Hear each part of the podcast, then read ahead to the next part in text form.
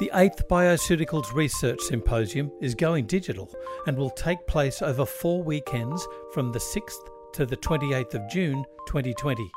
For more information and to register your place, go to bioceuticals.com.au and click on the Education tab.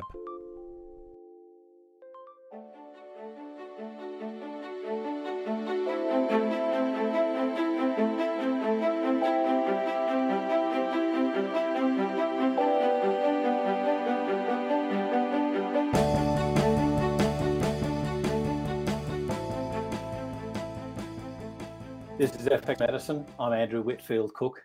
And this is welcome to part two of Influencing Immunity with Amy Skilton.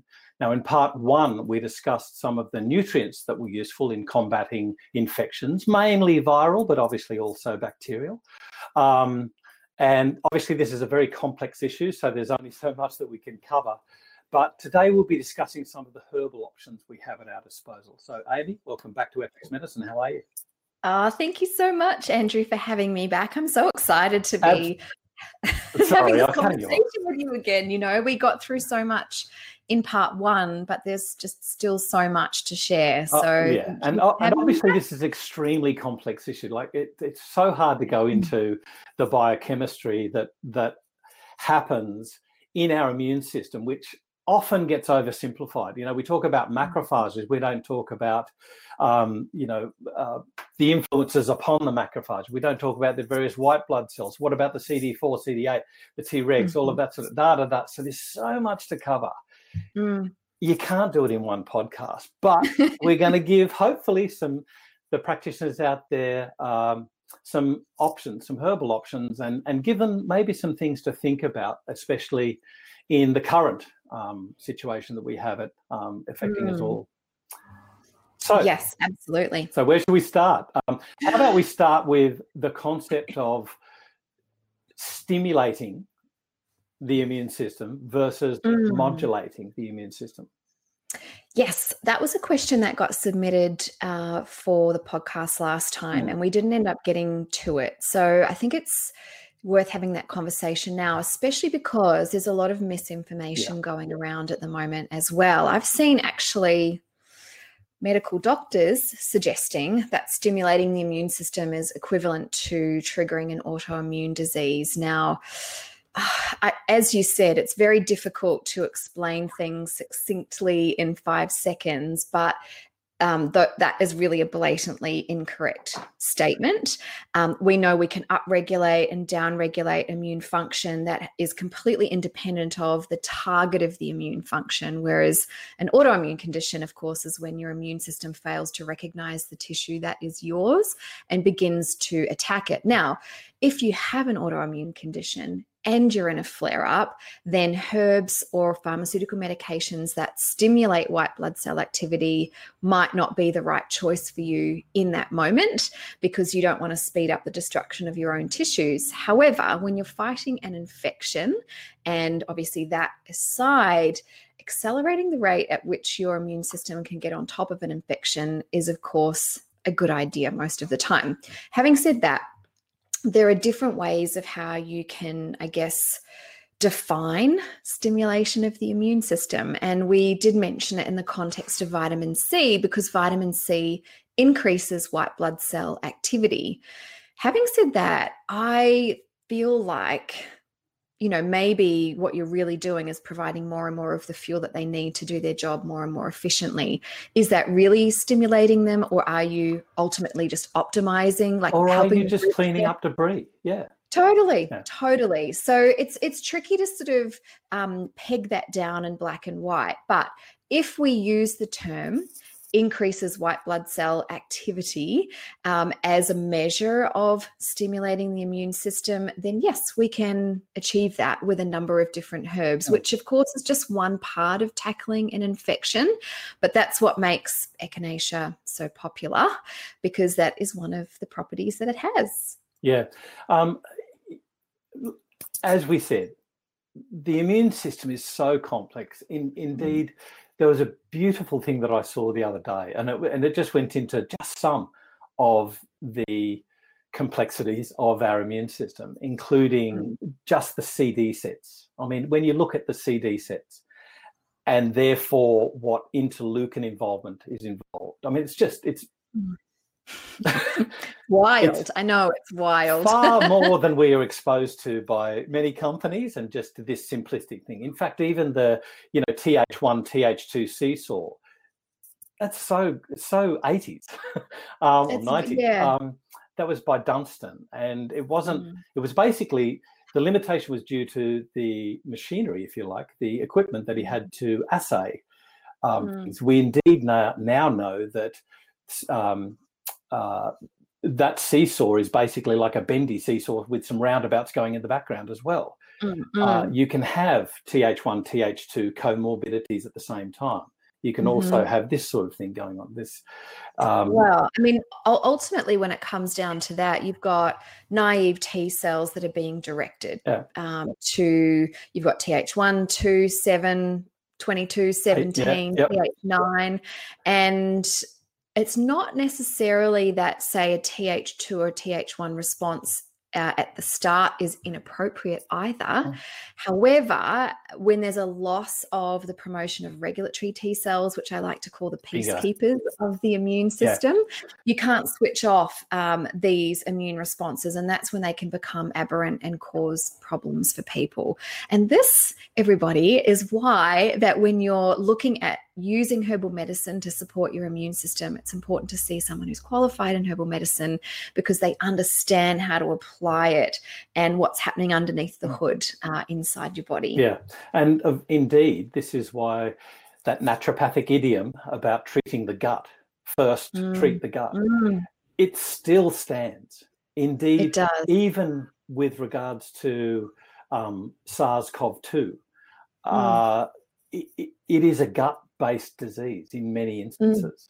Mm. I mean, we're yes. seeing these incredible diversity of symptoms now, including rashes and vasculitis and all of that sort of thing. But importantly, mm-hmm. in so many people, it is gastrointestinal symptoms which present first.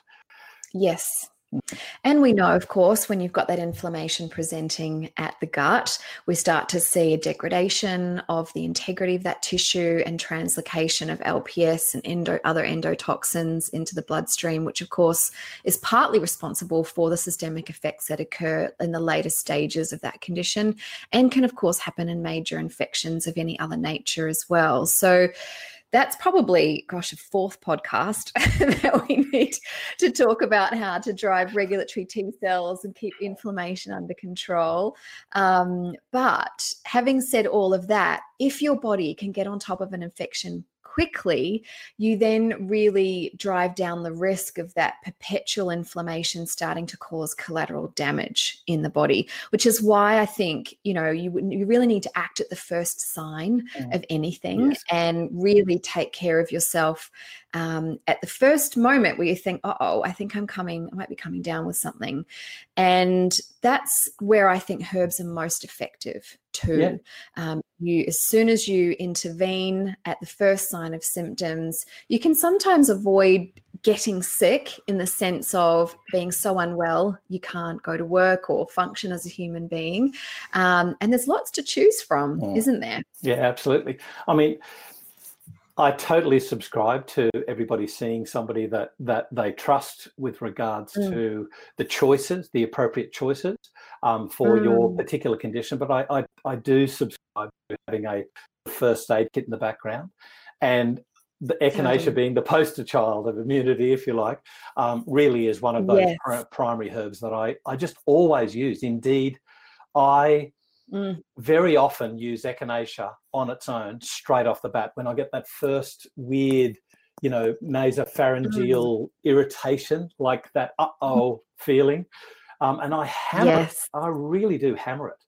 Now, obviously, that's mm. not without its caveats. If you if you have a, an uh, an allergy mm-hmm. to the daisy family, or indeed, mm. um, you know, you have a particular sensitivity to the particular tingly, burny sensation from the alkylamides from echinacea, then obviously mm. you've got to mm. watch that and you, I'd choose some other herbs. So, over to you. What mm. sort of other herbs have we got?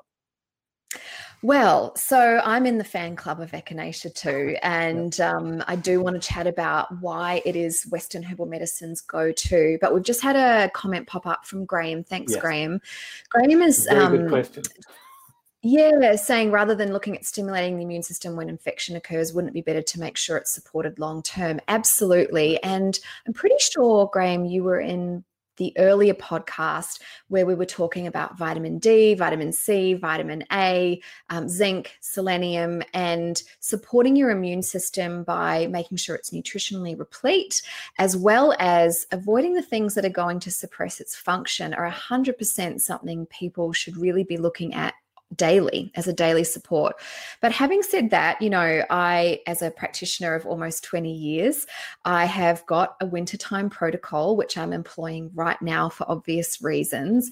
But that doesn't make me bulletproof. And depending on things like my stress levels or the virulence of whatever pathogens going around, there are, of course, other things you can um, have in your cupboard just in case, which is exactly what I've done. I have, um, while everyone was pantry hoarding uh, toilet paper, I was buying up all the uh, respiratory tract herbal um, tinctures, and we'll talk about those today. But I was, um, I was ready, and to be honest, I actually did go through um, symptoms uh, according to the timeline of the virus that's currently going around. And I acted in accordance to that and was very grateful to have these, you know, I guess next level tools to, to call on. Now, the reason why echinacea is such a popular um, herb. In Western herbal medicine, it is really the first thing that herbalists will often reach for when your body is fighting off infection.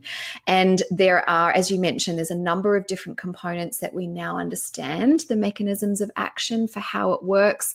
But ultimately, we know that echinacea is very high in natural antioxidants, and free radical damage is a is a serious secondary um, issue when it comes to immune responses we also know some of those um, compounds inside the herb actually boost white blood cell activity, meaning that they work to accelerate or support our immune system to work faster to fight off infection. And so it's commonly utilized for respiratory tract infections, but it's also commonly called on for infections of any nature. And in fact, the Native Americans in the US used it for snake bite mm. as well hmm. to support the immune system. Well, look, if I was bitten by a rattlesnake, I'd be calling on more than echinacea. Yeah. But um, I do love that they used that traditionally uh, with good results, and I, I, would probably chuck that down too. Quite honestly, well, I, if I was I, bitten by a snake. I think the um, the scenario there is what else did they have? You know, when mm. you've got hmm. nothing, totally. something's better than nothing. Um, yeah. So it, yeah. if you think historically, more people died who took echinacea than those who didn't. So that would yeah. have been why they chose that sort of thing. But, sure. but in in our modern era, get thee to hell to yeah. hospital. Um, well, all right. Well, let's talk about back respiratory tract infections, though, because yeah. we're certainly not recommending echinacea if you get bitten by a snake. Um, I've got a list here of some of the key studies that have been done on echinacea as they pertain to respiratory tract infections. You know, we're approaching June very quickly, so it's a, it's a great time to be talking about this. So, in a large randomized double-blind placebo-controlled trial, there were 755 people who were administered either placebo or echinacea, and over this four-month period, those that took the echinacea had a 53% reduction in days experiencing symptoms of a respiratory tract infection. Now, as a medical herbalist, I'm not a big fan of giving echinacea as an ongoing herbal medicine. It's almost like flogging a horse. Eventually, it's going to get a little tired. Oh, so, why? Why would you need to? Yeah. Yeah, so it's my preference to sort of save it for in times of infection. But I will say, if you're in an occupation that is being exposed to sick people a lot, you might work in retail like grocery, you might be a medical professional seeing clients in person, you might be a school teacher, or, you know, even someone who, for example, a bus driver where you've got lots of people coming on and off the bus and you're being exposed, there could be an argument there for low dose echinacea reducing your risk. And I do want to say um, that in people who took echinacea like that over an eight week period. Um, it reduced their sick days by 30%. So there is evidence for its use in that way. But more specifically, when it comes to being ill, people recover twice as fast. Um, they get better much quicker. And I also want to say there was a pilot investigation in uh, using uh, echinacea in over 1,500 people who were given either the flu vaccine, echinacea, or a combination of both. And looking at both symptoms and blood work, echinacea was more effective than the flu vaccine or the combo at reducing the illness incidence and length of illness. In fact, um, it was significantly so. And so there is evidence for its use like that too. Again, I would prefer that people really focus on the nutrients so the immune system can do the job it's programmed to do. But like you, I would always have a bottle in the cupboard yeah. just in case at that first sign of an itchy nose or a sore throat. Yeah, I think, uh, I mean, the interesting, the research around echinacea is very interesting, very mm. controversial, mm. and certainly not without its issues. But when you look deeper into those people who have a a respiratory infection, an URTI, an upper respiratory tract infection. Mm. Um, you know, there's both both positive and negative uh, papers on echinacea. It's not just the dry, and it's not mm. just the dry root, uh, because some of those studies are negative. Indeed, one of the favourite um, products on the market um, had a negative trial in airline um, staff. Mm-hmm, now, let's mm-hmm. think about this. When we talked, mentioning Graham's question about nourishing the immune system, these mm. people are un- under constant stress mm. physical, well, emotional, circadian stress. So 100%. Not to mention the radiation. That's right. So, so you can't expect a little, particularly a single herb, to do mm. the job of wiping, eradicating this virus, which, by the way, mutates very quickly, um, mm-hmm. without looking and looking after and nourishing the body's innate defense systems, i.e., yep. rest, you know, mm-hmm. soups, nu- nutrients, nourishment, you know, warmth, all of that sort of thing. So it's just mm. we've got to be we've got to look further than what the study says, and yes. and there is nothing that that is so strong that it can outweigh these mm-hmm. very basic tenays of nursing your body back to health. Mm. Not to mention that herbal medicine is not to be administered in the same way, generally speaking, like a pharmaceutical medicine would. And as Sharon's pointed out in the chat, you know, um, uh, it is not that common to administer single herbs no. for the management of something like this. And you would, you would carefully choose other immune support herbs, things that yeah. um, directly supported the symptoms that that person might be experiencing and their own unique biochemistry. So, which is why you see echinacea usually paired up or in a trio or even in a full herbal medicine combination with other plant medicines yeah. as well. All right. So let's go on to some of those. Yeah. Another one. I've got to, I've got to pick on this olive leaf. so, all right, let's talk about olive leaf. Olive leaf is one that I would say a lot of people walk into pharmacies and health stores asking for.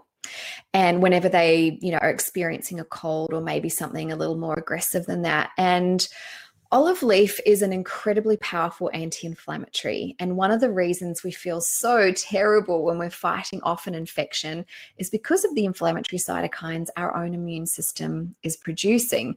And these can cross the blood brain barrier, meaning it affects us not just physically, but mentally and emotionally as well. And they're not fun. They're certainly not pleasant. And they are part of nature's way of A, bringing attention to your um, predicament so that you do something about it, and be the the impact that they have on our brain makes us antisocial, moody, sensitive to light and sound sometimes, tired, and really just generally unenthused with life, which is the whole point because it drives us back to our bed, keeps us away from other people um, and making them sick, and, and actually forces us to take time out and recover.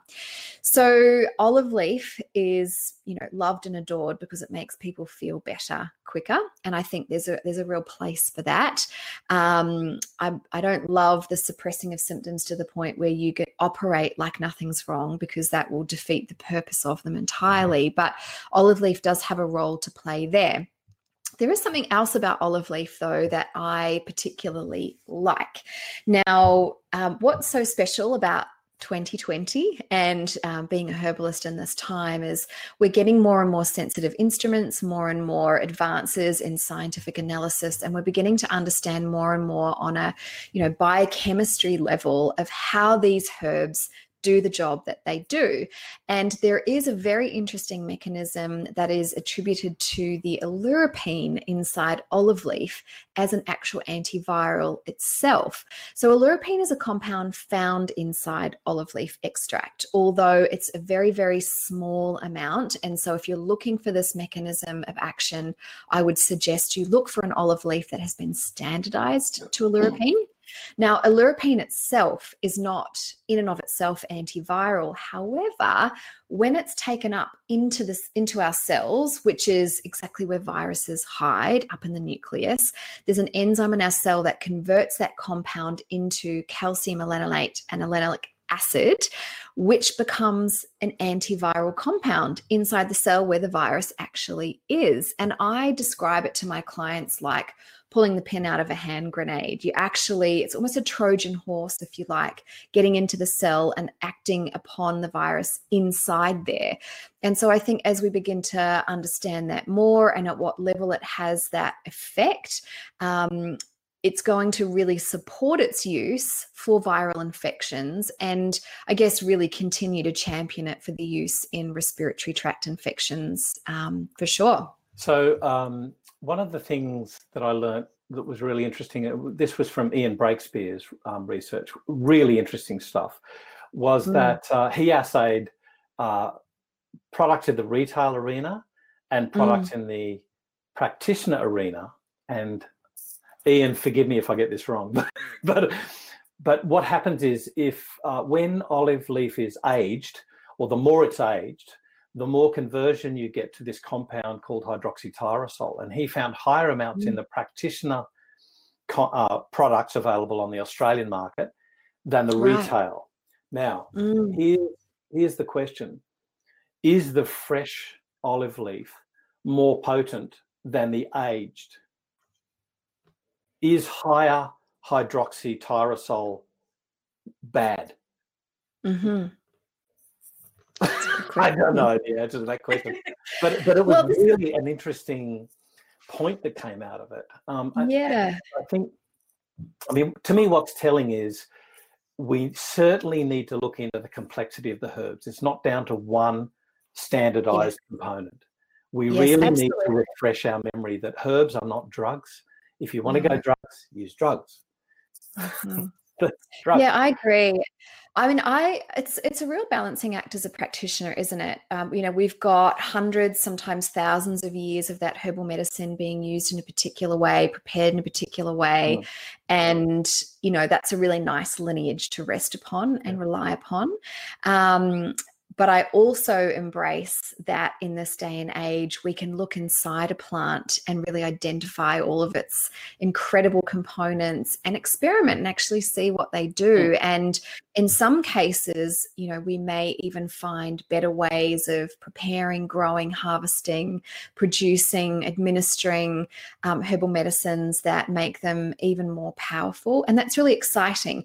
But I think what some people forget is science doesn't dictate what is so. Yeah. it seeks to explain what is so. And so um whilst well i said. yeah. And and i you know i'm really enjoying watching science explain yeah. what we already know to be true about herbal medicines over and over again. And it's really exciting to be able to actually understand the plant a bit deeper and the way it works with our own biochemistry but just because a study hasn't been done on this or we don't quite understand that doesn't mean it isn't the case until science says so.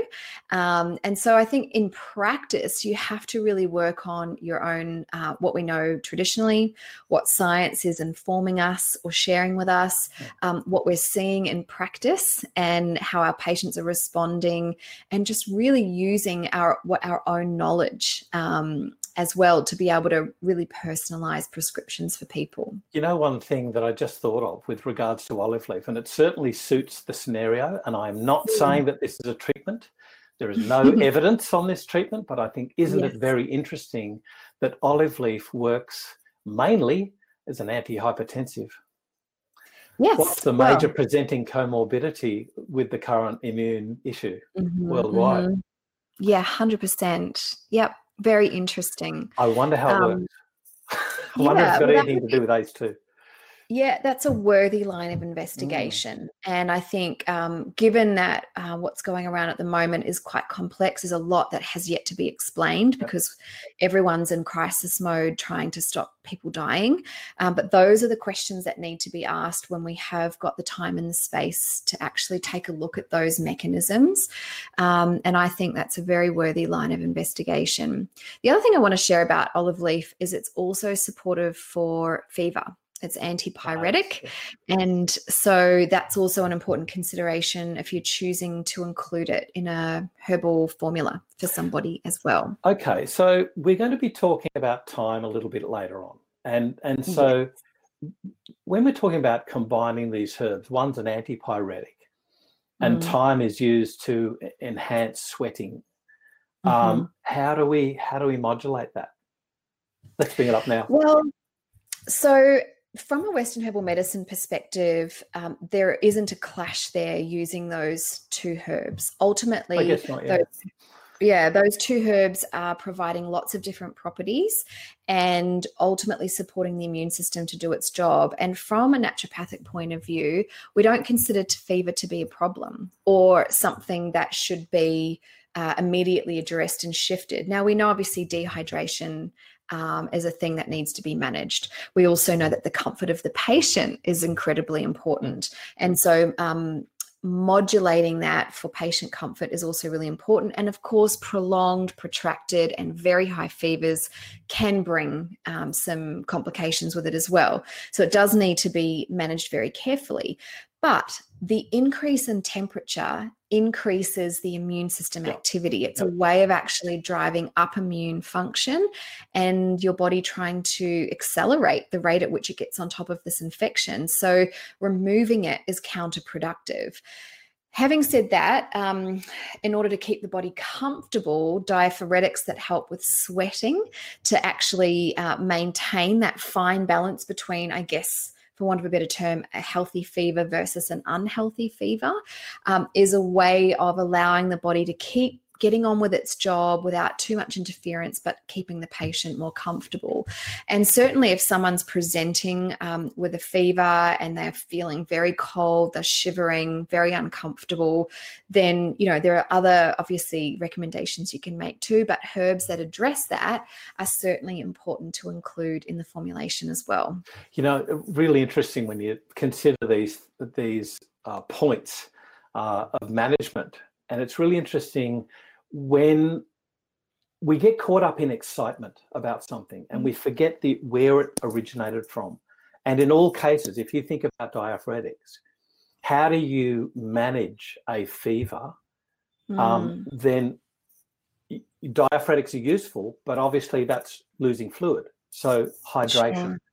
You, hydration. you go back to these really basic tenets, you know, hydration, mm-hmm. rest, avoiding the, I know. The da, da, da. It's, it's not glamorous. No. And I think, um, you know, it doesn't have the same glamour as a fancy pharmaceutical mm. drug with a, you know, powerful instrument with a, you know, a single action that is just like flip, flipping a switch.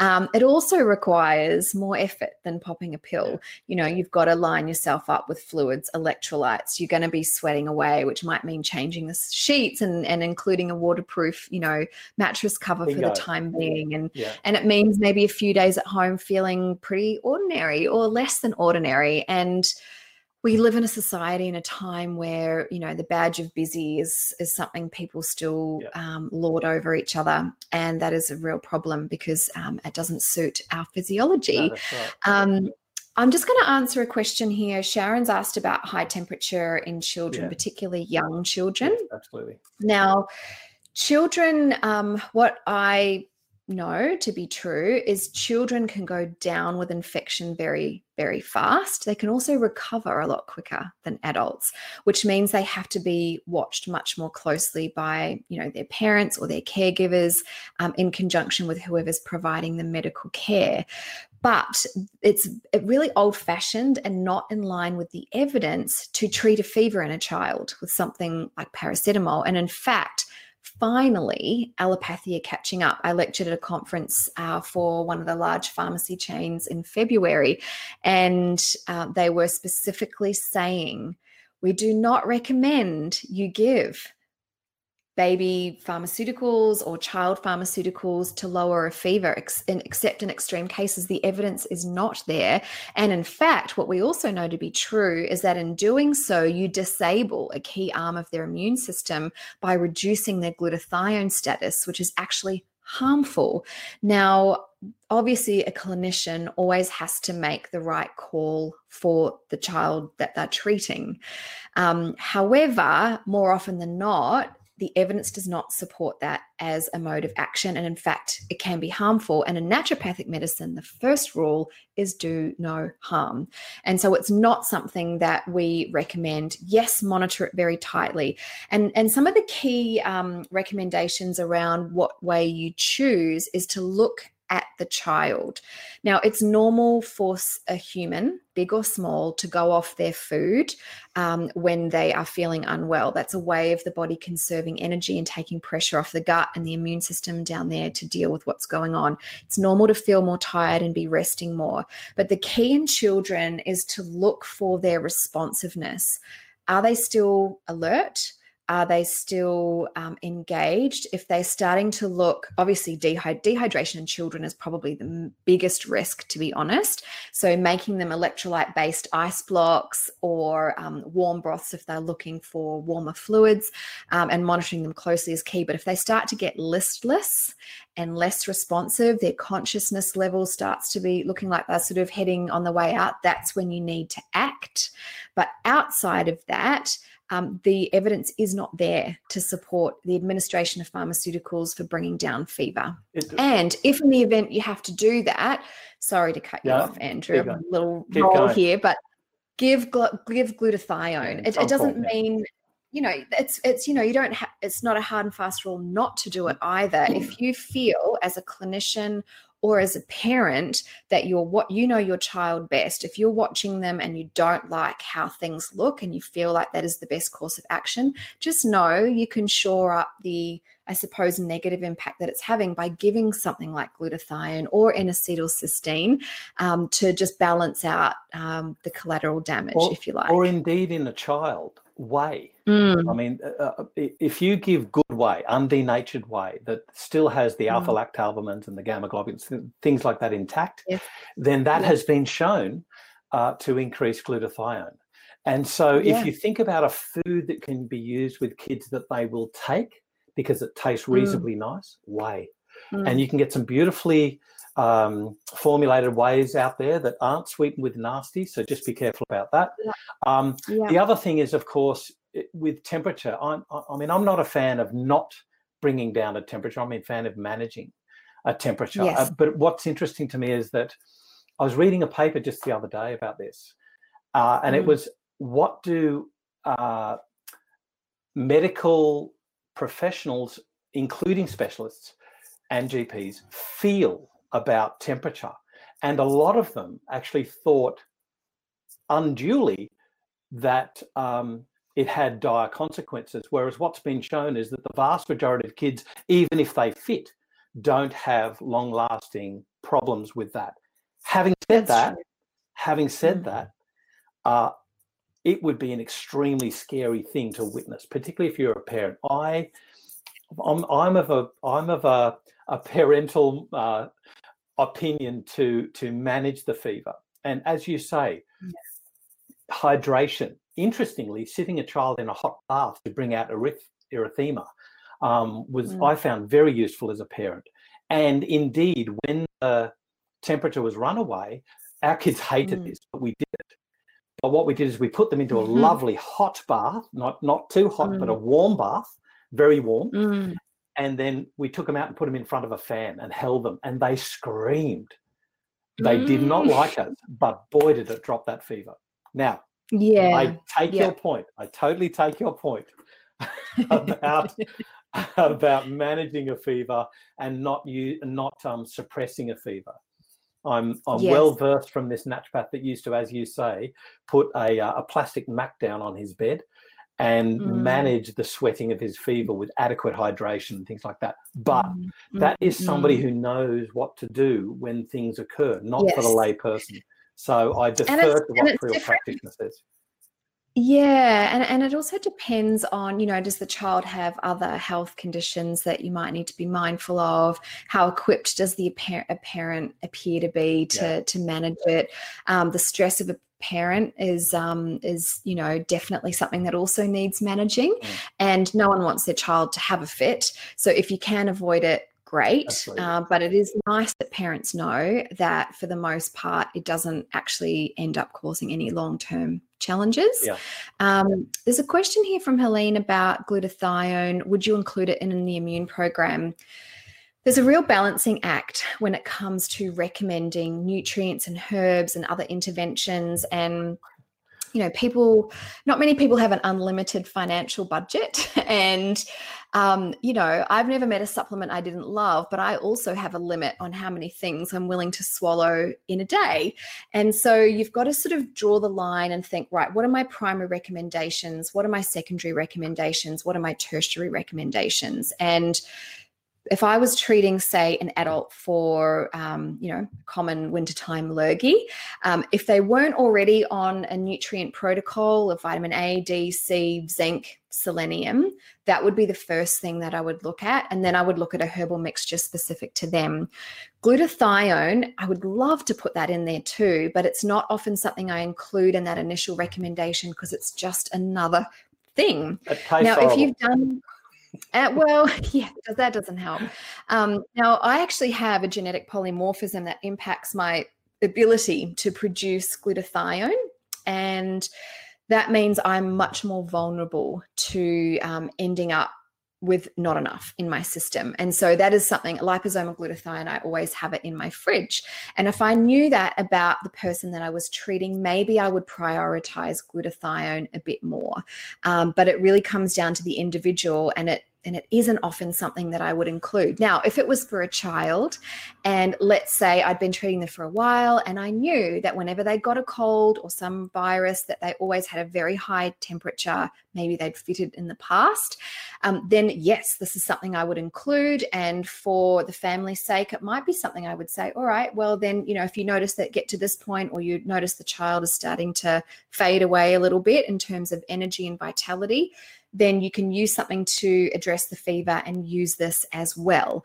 So it really does depend on the person you're caring for and a number of factors. But if you have got the budget for it and you're happy to take anything and everything, yes, I would include that in your um, in your protocol. My opinion, because taste and because I'm a male wimp. Why? yes. why? use whey or use a capsule yeah. or you know there's lots of actually um, adults take what yeah. um let's, let's move on Amy because again we're going to run out of time and we've gotten back onto nutrients so more herbs um uh, andrographis now andrographis yes. andrographis I remember reared its head and sort of became popular um, when mm. I was mm. in practice and and I was extremely hesitant I must say to embrace yeah. andrographis and I still I still use it with certain um, not hesitations, but um, only mm. in certain instances, and the reason is because of its common name. So let's talk about andrographis for a tick. Yes. So when it comes to herbs, um, just like with pharmaceutical medications, you've got um, different safety profiles, you've got different strengths and activity levels. And whilst andrographis doesn't have a narrow therapeutic index like something like poke root does, for example, when you look at it in the context of a traditional Chinese medicine model, it is an extreme herb. Um, we were talking earlier, and I said it's like the Mike Mike Tyson of uh, respiratory tract herbs. It is a heavy, heavy hitter. And anytime you choose to employ a herb that has very powerful activity, and in this case, um, it, you know, it sits on the extreme of the yang scale in traditional Chinese medicine, and it's extremely bitter the more away from the center of that model you get, the more it has the potential to unbalance somebody. And I know that sounds very kind of esoteric, but we're we're going somewhere with this and and where i'm going with that is is whenever you're looking at herbs that have a very aggressive action the risk for unusual responses starts to increase quite rapidly. And because Andrographis has got uh, very solid evidence and solid use, it's called Indian echinacea, by the way, um, for respiratory tract infections, it's very popular. And for the people that it suits, they love it. And, you know, since it burst onto the scene since 2006, there's been, you know, lots of celebrities that tout its benefits, and the people who love it are just like, you know, um, president of the VIP club. But there are some people that it has an undesirable response in. And I do want to talk about um, how useful it is for upper respiratory tract infections. But before we dive into that, I just want to warn people that it just doesn't always suit everyone. Now, number one, because it is an extremely bitter herb, it has an aggressive stimulating effect on our bitter receptors. And as a result, it can change the way things taste and therefore also smell. And for some people, everything just tastes like dirt, which is not fun. It's not fun. And when things don't smell and taste right, it can be very distressing. And so, for anyone who experiences that response to andrographis, stop taking it immediately. Um, and this is not the herb for you next time you want to tackle a respiratory tract infection for yourself. Um, there's also an even smaller um, subset of people who are allergic to it oh, and can experience that, allergic. Yeah. yeah. Um, what have you seen? Oh, well, it was actually a friend of mine who, um, um, I'll, I'll, try and simplify the story, but it was uh, the first it wasn't her, it was a, a, colleague of hers. First time they took mm. something with andrographis in it, they had uh, uh, a slight wheezing, and mm. quizzically, uh, this certain person took it again, oh. even though this friend of mine said that's not for you. Um, Don't do this. yeah, so it was. Uh, I, I mean, anyway. Um, but this friend yeah, of mine said, "This is not for you. Don't take it." And this other person mm. took it again mm. uh, and ended so, up in hospital. Yeah. Look, you can be allergic to anything, right? Skincare products, foods, herbal medicines, yeah. pharmaceutical medications, Monday. things like latex found in, you know, um, band aids, for instance. And so, if you're taking it for the first time, in fact, sometimes it doesn't always happen the first time, although it's more commonly that it does. If you experience any allergy type symptoms, so you're getting hives, itchy, um, red, wheezy, um, sneezy, um, anything like that, um, you need to get medical attention yep. immediately yep. and do not take it again because typically what will happen even though it might not end up in full anaphylactic shock on that first occasion if you persistently take it that's likely where it's going to yeah. um, conclude for you i think the important point here is to see your practitioner i mean yes. if, if nothing else drives this home it is mm. this example yes um, yes yeah 100% um, and I think um, it's, you know, because it is so popular, people rave about it. This, this, might well be why your friends thought, oh, I'll give it another go and just see if it happens again. Um, but medically speaking, that is that is absolutely not uh, what our advice would be. But for those that can tolerate it, um, it makes an excellent choice for upper respiratory tract infections. There's been a number of double blind clinical trials that have shown it reduces the symptoms of um, respiratory tract infections, including sore throat, mucus, coughing, runny nose. Um, and you know, this makes it a very powerful instrument when you're fighting off infection. And they now also understand that it improves antibody responses and also phagocytosis by macrophages, meaning you have a reduced risk potentially of secondary bacterial infections.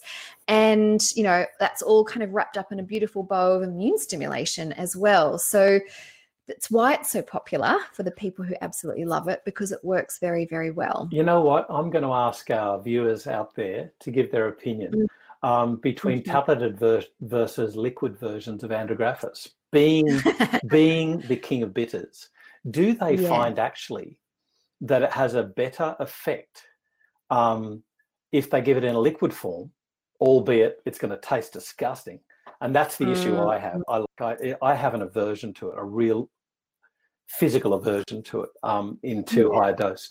But um, and I've normally got a cast iron gut, so it's really weird. But anyway, um, I'd love Mhm. your opinion out there. What's your your clinical opinion of the tableted versus the liquid herbs? I've Mm. got to say, although tableted versions are very popular and they have their place, I Yep. I always think about, as you mentioned, the patient's symptom picture changing. And Yeah. this is why I love herbal medicines in the liquid form so much, because you can Mm. change that formula as their patient um, picture changes. And Yes. and I just think this is one of the beauties of liquid herbs for me. Oh, I, I'm enamored with you Yeah. know being able to personally formulate for people as well. Yeah. Um, not to mention that you know from an energetic point of view, I and I imagine a lot of herbalists would agree with me. The vitality in a tincture, there's a level of vitality that you can't get in a tablet. Um, and look, I I absolutely use and recommend tableted herbal medicines quite regularly, and they're great. Um, but if I was given the exact same choice, tablet or liquid, um, I'd go for liquid. Absolutely. Mm. They're also absorbed a bit quicker, Yeah. which means you feel better faster. And in the case of infection, that's always a win in my book. Yeah. And if I if I had the option, I was all I would always add um, a, a liquid formula to a tablet, so that, that at least I could vary this. You know, Yeah, Mm. great. That's a great idea. Yeah, very a, a wonderful way to administer that. And and I guess you know we've sort of covered those key things that are often selected for cold and flu.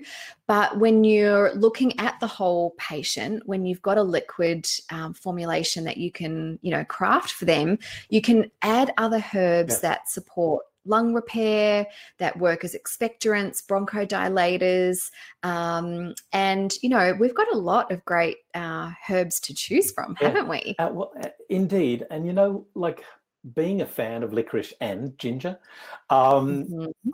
I've I've very often combined both licorice and ginger, and it certainly Mm. suits URTIs. But what I Mhm. love about ginger is A, it gives that warming, soothing sort of feeling to the nasopharynx, um, Yeah. but also helps in the dispersion of the herbs. What's interesting to me is something I found out about uh, a little bit over a year ago, and that is that Mm. ginger talks directly to the genes of your microbes. Wow. Gut-based diseases, anyone?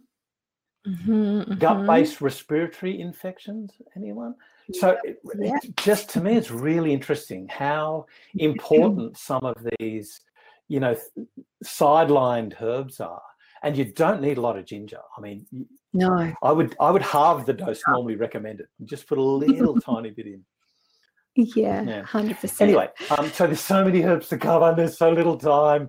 Um, No. what about herbs? Even even two herbs that have got um, uh, products on the Australian market that are of S2, that is Mm. pharmacist only medicines, and that's pelargonium Mhm. and elderberry. Mm. Let's talk about those for a tick. Yes. Well, so elderberry, um, uh, uh, on, I guess in the context of taste, is the exact opposite of andrographis. Um, it's like a yummy little drink. and it's really popular for kids for that reason. And it's a great antiviral herb on its own. It's brilliant. Um, but in the context of a well put together formula, it's just such a hero in there as well. Um, and of course, it works very well in big kids too. Um, but pelargonium is another heavy hitter, although less extreme than andrographis, which I would certainly look to employ, particularly when you've got chesty stuff going on. Um, wild ivy is another good one. And again, that's such a powerful um, cough uh, Mm, herb, mm. classic cough herb, that that's often sold in Yeah. pharmacies too as a single herb. Um, but I'm obviously more of a fan of including those herbs in a formulation that you know does multiple things for someone. And can I just talk about for a moment my favorite herb to include for lung stuff? Depends what it is. Um, of course you can. so my favorite herb of all time it's a pun coming here is thyme Oh, right. time I was scrabbling there. Sorry. That was so cringy. Um, Sorry, guys, I couldn't resist. I've got to spice up the Tuesday somehow. Um, thyme is obviously a very popular culinary herb. It's something that I always include in my germ juice formulation, which is like another sort of cold remedy that I make for myself and um, clients. But the thing with thyme is thyme is a very rich source of thyme oil, which is a volatile oil or an essential oil. And anything, all of the essential oils or volatile oils, when swallowed, are absorbed across the stomach lining, just like alcohol which means they get into the system very quickly. Now, obviously, anything that we ingest is metabolized in some way and oftentimes is moved out of the body through phase one or phase two or phase three detoxification. And in the case of thyme oil, it is metabolized and eliminated by phase one enzymes in the lung tissue.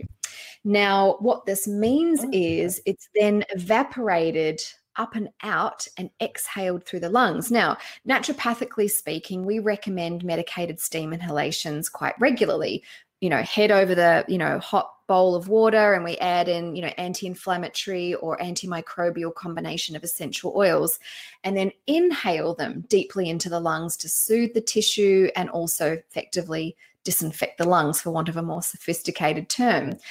Now, when you ingest thyme as a herb, it's like this reverse, you know, really um, shower for your lungs, and you're actually exhaling thyme oil. You can smell it on the breath of anyone who's taken it, and you know it's antitussive, so it soothes um, soothes the respiratory tract, reduces spasmodic spasmodic coughing. It's antimicrobial.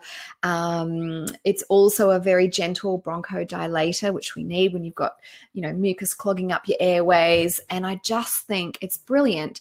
Now, if you're a mum or dad at home listening, you can simply add fresh thyme to your dinner meal, for example, or you can pour some um, boiled water that's cooled a little bit over it, make a thyme and manuka honey and ginger tea, um, and achieve, you know, a similar effect. I just think it's such a legendary Absolutely. plant. That's, that's really interesting time. about the inside out rather than just inhaling things. Um, yeah, yeah. Okay, I, I, I'm sorry, I can't leave this one out. You're talking about your favorite. I'm going to talk about mine. Before I do that, the polls yes. are in. that seems like it's a dead heat between tablets and liquids. Anyway, um, so so uh, uh, holy basil, something that I spoke to Professor Mark Cohen about, and we started yes. off on one topic and ended off just talking about holy basil. And this is this has become a favorite herb of mine because it works on so many uh, axes. It's not just yeah. an immune issue, but it's also an adaptogen. And yet it's very mm. safe to use in infections. So mm. let's talk about that just for a minute. We've only got nine nine minutes, Gord, eight minutes to go, so we better hurry things up. Yeah, tell me tell me your initial thoughts. Well, the thing that I like about it is that it's not just an adaptogen, but it's also a great immune uh, modulatory mm. herb. Um, yes it's all it also has mood altering effects so mm. it, it works on this sort of three way axes um, probably more i'm probably being oversimplistic so that mm. it, helps in the um, the sickness syndrome it helps recover from yep. infections and inflammation but it also helps stave off mm. future infections as well it's a beautiful herb yes. um, what got me about mark and i've tried twice three times now to grow the damn mm. herb and i must have got bodgy seeds. Uh, nothing, not one thing has grown. So, oh. so I have to try again because Mark talks about having this as sort of a, a, mini gift, like a little plant that you can gift to people. Yeah. Um, and yes. I, I, love that that notion of giving this sort of beautiful herb that you can give mm. to people, and they can just take two or three leaves and chew on them. Yeah, quite safe. Absolutely. Make sure you've got the right plant. Um, yes. and uh, and uh, and yeah, it's it's like it's just this lovely immune gift that you can give to your friends. Well, and this is the thing. This is where you know it comes down to using food as medicine yeah. as well, and you can empower. Um, patient thyme, um, garlic, ginger. You know, you can empower people to implement and include these things as well as everything else they're doing. And something like holy basil, you can chop up finely and put through stir fries, or you can use it through salads. You can yep. then use it as a tea. It's actually readily available as a herbal tea from the supermarket, either on mm. its own. I've got one in combination with ginger, cinnamon. Um, it's almost like a bit of a chai, and it's beautiful, warming, astringent, perfect for this time of year. Um, so it's certainly a great herb. Obviously, lung tonics have their place. Um, certain herbs like golden seal are really powerful as well. Um, and mullein are popular for lung support. And there's also a few um, specific ones you might drop in based on symptomatology. So, you know, wild cherry bark for um, hacking coughs. Um, you might look at for dry, tickly coughs, things like marshmallow. Um, or if you've got something that's more chesty and heavy, then wild ivy would be perfect too. And um, herein lies the beauty of obviously personalized medicine when it comes comes to herbs. And what that means, as you said before, often when you get sick, the symptoms you have at the start can shift a little bit mm, through the process. Mm. And the support you might be getting at the beginning um, your needs are different, you know, four or five days down the track. So it allows you as a herbalist to actually really tweak things to support someone, you know, almost on a day to day basis or certainly on a week to week basis, depending on how they're presenting. There's so much more, obviously, to to cover. Really, mm. really, really quickly. Um, yes what about lymphatic herbs? Now, we even haven't even discussed um, medicinal mushrooms, which I really wanted to discuss. Um, so I'm going to ask now. Sorry, guys, yeah. but this is from me. Um, would you would you be amenable to coming back and having a part three uh, of supporting our immunity if we discuss medicinal mushrooms? For you, Andrew, of course, of course. I would never deny you that. I know how much you love them, and you've got some really incredible personal experience with them too, which I know everyone's going to love hearing about. Yeah. Um, so, yes, let's park that for next time. Cool. Okay. Um, so, lymphatic. Yeah. so, in closing, lymphatic herbs. So, the lymphatic system there's a number of different roles the lymphatic system plays in the body, but in one sense, it's a bit like the sewage system of the body. And it's such a terrible way to put it because it does such an incredibly important job. Yeah, right. But anytime it's overloaded or your immune system is weighed down, you can see problems show up there, and that can be in lymphatic congestion, which presents any number of ways. But some common presentations in the context of what we're talking about is things like tonsillitis, you know, swollen adenoids, um, things like that. And if that's what's showing up for somebody, there are some very specific herbs that are excellent traditional choices to address those things. And you don't necessarily have to go to a herbalist, herbalist for these things. Like, for example, cleavers is readily available. You can buy it in a herbal tea from just about anywhere. You can make um, even a cold, um, uh, what's the word? It's not um, an infusion. Well, yeah, I guess it's a cold infusion. You can even finely chop it and use it in salads and stir fries. But cleavers is one of those herbs you can use to really help to clean out the lymphatics. Um, but as a herbalist, probably my favorite one is poke root or Phytolacca americana. Now, this is not something that you should, if you're not a medical herbalist or a naturopath, um, you would ever self administer because the therapeutic index is very, very low a tiny bit is really good and a tiny bit more could potentially be lethal. And so this is something that should only ever be dispensed by someone who's trained in it. However, it is a potent little herb that is really traditionally used for pockets of infection of any kind.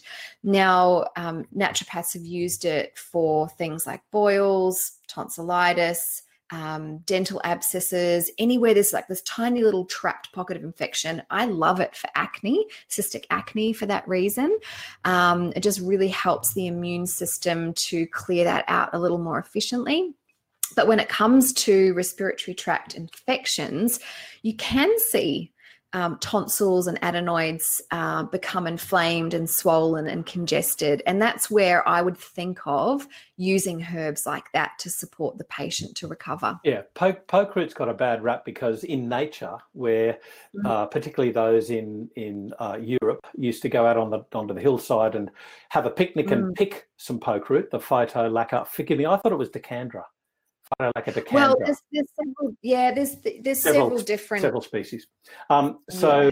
the problem is that um, uh, some of the uh, constituents of the herb can vary by Mhm. like a factor of 10 or 20. So, Yes. do you get the small amount of the emetic or do you get the massive amount of the emetic? And it's Mm. landed people in Mm. hospital. So, therefore, it's got a bad rap. But when you're talking about a herbal medicine that's got many plants mixed into one, uh, mixed Yep. into one mark and to one fluid extract from that mark, then obviously that's going to Mm. be balanced out. Um, Yeah. now, I take the point about um, safety, but I mean, certainly, you know, th- there is a leeway that is allowed, if you like, um, with professional oversight.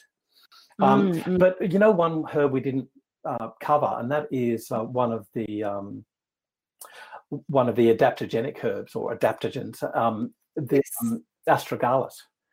oh, yes, we now, have to talk about We that. need to cover this because there's a lot of myths. Now, we've got one minute left. Please, guys, forgive us. We are going to go a little bit over because we would like to include you in a couple of questions.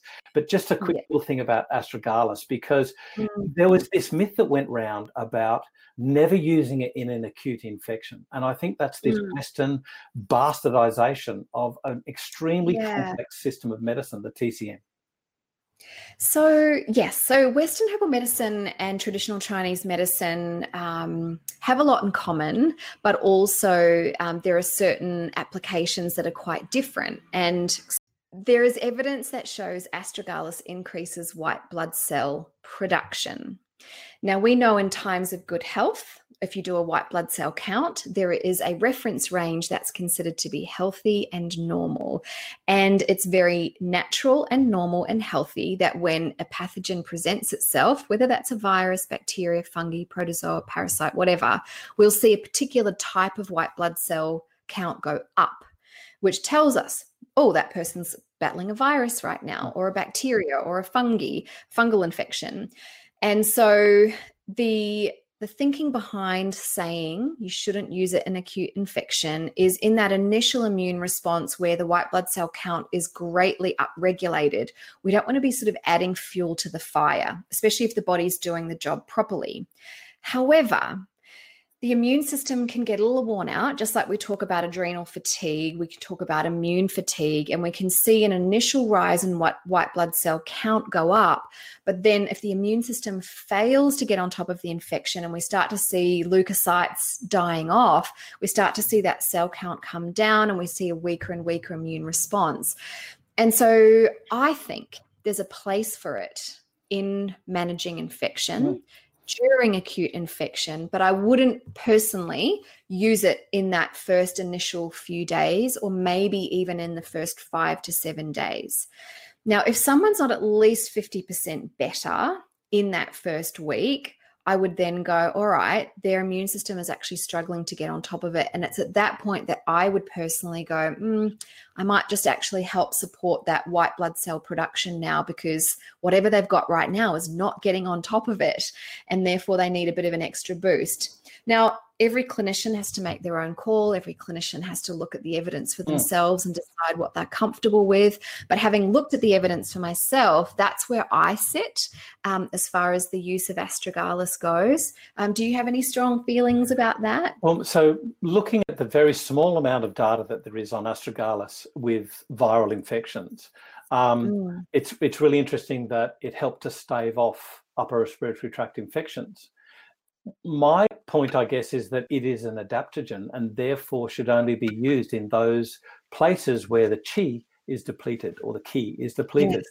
But Yes. if they are depleted and they have an acute uh, episode, that's okay to use an adaptogenic Yes. herb. They are Complete- depleted. So don't, I, Mm. th- I think we've got to get away with what's acute and chronic versus the patient. We've got to Oh, always yes. think about Amen. the patient. Yeah, and it's always about looking at the person, and that's what makes naturopathic and herbal medicine very different. Yeah. You know, you're not, um, whilst you're trying to support that person with whatever condition or disease or illness or infection that they have, ultimately, who you're looking after is the person that the condition has, Mm. not the, the condition that the person has. And that's where the skill and the subtlety has to be applied alongside whatever science can share with us as well. in explaining what we see. That's really interesting. Okay, Yeah. Amy, thank you so much for taking us through what I mean, this is a very hurried podcast because there's uh, this is seminars, not just one seminars. Mm. This is yeah. indeed learning. I mean, this is where we learn.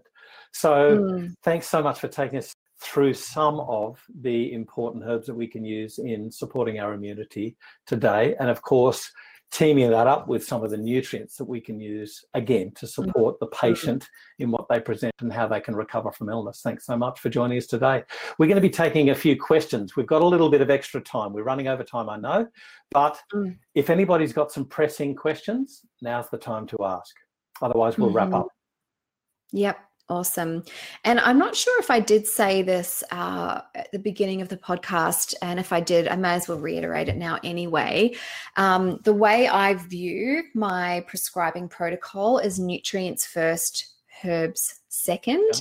Because even though herbs, of course, contain trace um, levels of all kinds of nutrients, when you're using nutrients for a therapeutic uh, purpose, um, the herb can only do so much mm. on top of a body or cells that are nutrient replete. I guess deficient. Well, not nutrient oh, replete. Right, I feel yeah.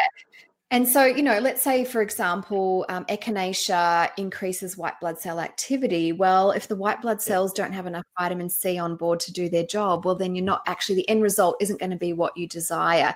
And this is why it's best to use a combination of things that are that are really specifically chosen for the person that you're looking after. Um, I'll just have a quick look down here. I think there was a couple more questions um, about dosage for NAC. It really does depend on the patient as well. Um, but a starting dose is typically one to 200 milligrams. As a clinician, um, I have used higher doses, much higher doses, especially if they are, you know, very congested, having trouble breathing through the nose. Yeah um, having trouble coughing anything out of the lungs. Um, certainly, you know, 800 to 1,000 milligrams is not outside, no, you know, fine. a normal recommendation. Yep. Um, thyme, uh, look, with thyme, it actually depends uh, on the, first of all, yeah, it's quite small, but it also depends on um, what uh, ratio of the tincture you've got. If you're using a one to two versus a one to uh, you know, a two to one, for example. So I can't sort of give you an, an exact dosage for that, I'm afraid. Um, but it would it would w- work out to be probably 10 to 15 percent of the overall formulation if you're using a concentrated. It's a pretty form. it's a pretty strong tasting and smelling herb. So um, yes. You know, I mean, I, I use it in smaller amounts. I, I've never used it as a first like massive herb. Sure. Echin's yeah, normally yeah, my one, and you know, yes, you ginger, marshmallow. We never spoke about marshmallow, but anyway. Yeah, marshmallow is great for sore throats mm. and that dry wild cherry. Cough. If you've got a cough, a dry cough, um, yeah. and I'm not adverse to mixing herbs. Like um, some people might have an aversion to say mixing wild cherry, which is used for a dry cough um, mm-hmm. So something that you might want to inhibit versus mm. something that an expectorant like elecampane or licorice, something that you want to help move things or even indeed thyme. So yeah. I'm not adverse to combining those things because often you yeah. can get this thick mucus which you need breaking up. But you've got a dry cough because mm. you've got a this um, if you like exposed nerves. Um, yes. Certainly, you know, as I say, you change that formulation as the patient mm-hmm. moves through their condition. You know, particularly in post-viral cough, that's just horrible to deal with. You know. Yes, it's awful. Mm. Um, there's one last question here from Helene that um, I'll answer. I'll squeeze in before you wind me up. Yep. Um, she's up. asked whether wrap it up, gong me off. She's asked whether I we would recommend taking a mixed immune herbal tincture all the time or just when something is coming on and if constantly at a lower dose. Again, it depends on the um, herbs that you've chosen. So there's something to be said. So herbalists, there there is sort of a category or an arm of herbal, herbal medicine where you might make up a constitutional tonic for someone, and you might again you might tweak that week to week, month to month, season to season. And in winter time, if you know someone is prone to chesty things, you might actually set them up with what you would call a herbal immune tonic, which might indeed have a very low dose of astragalus, some lung tonics. Um, but certainly in terms of the immune stimulating herbs, unless you you're at a high risk occupation, I'm not a fan of those being taken constantly, um, even at low dose. Although, again, there are exceptions where that might be appropriate. So, this is where you've got to ask your practitioner um, for very personalized advice. Yeah, but there are in, indeed herbs and herbal formulations that are designed to specifically um, support your immune system, even when you're well, so that it's just slightly more ready. And this is actually where medicinal mushrooms come in.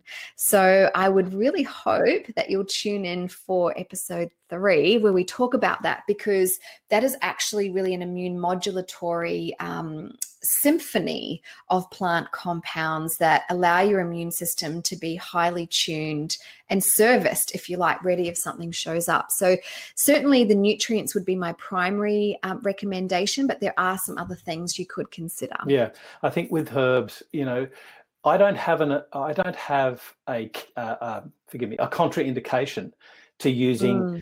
Immune stimulating. I have a, I have an issue with that term, but anyway, um, sure. immune stimulating herbs um, long term. My only question mm. is, as the clinician, you should be asking the question, why does that patient yes. need these? And addressing that, i.e., adaptogens, NutriChart. I mean, is it an iron deficiency? What's going on? Do they have a, yeah. you know, a hereditary deficiency of secretory IgA? What what is going on with that patient? We should be and that, looking at yeah. their neutrophil count. We should be assessing what's wrong with them and making a professional uh, de, um, mm-hmm. decision based on those on that evidence. Yeah. But Amy, thank you so much for joining us once again, and we Pleasure. certainly look forward to chatting you, chatting with you in part three. This is going to be an ongoing thing, I can tell. But in part three, where we'll be discussing, amongst other things, medicinal mushrooms. Thanks so much for joining All us right. today on FX Medicine. Catch you then. Bye. This is FX Medicine. I'm Andrew Whitfield Cook.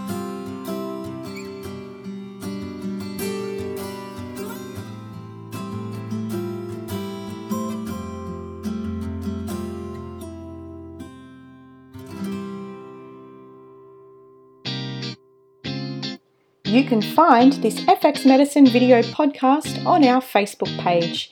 If you'd like to know more about future interactive video podcasts, please ensure you subscribe at fxmedicine.com.au.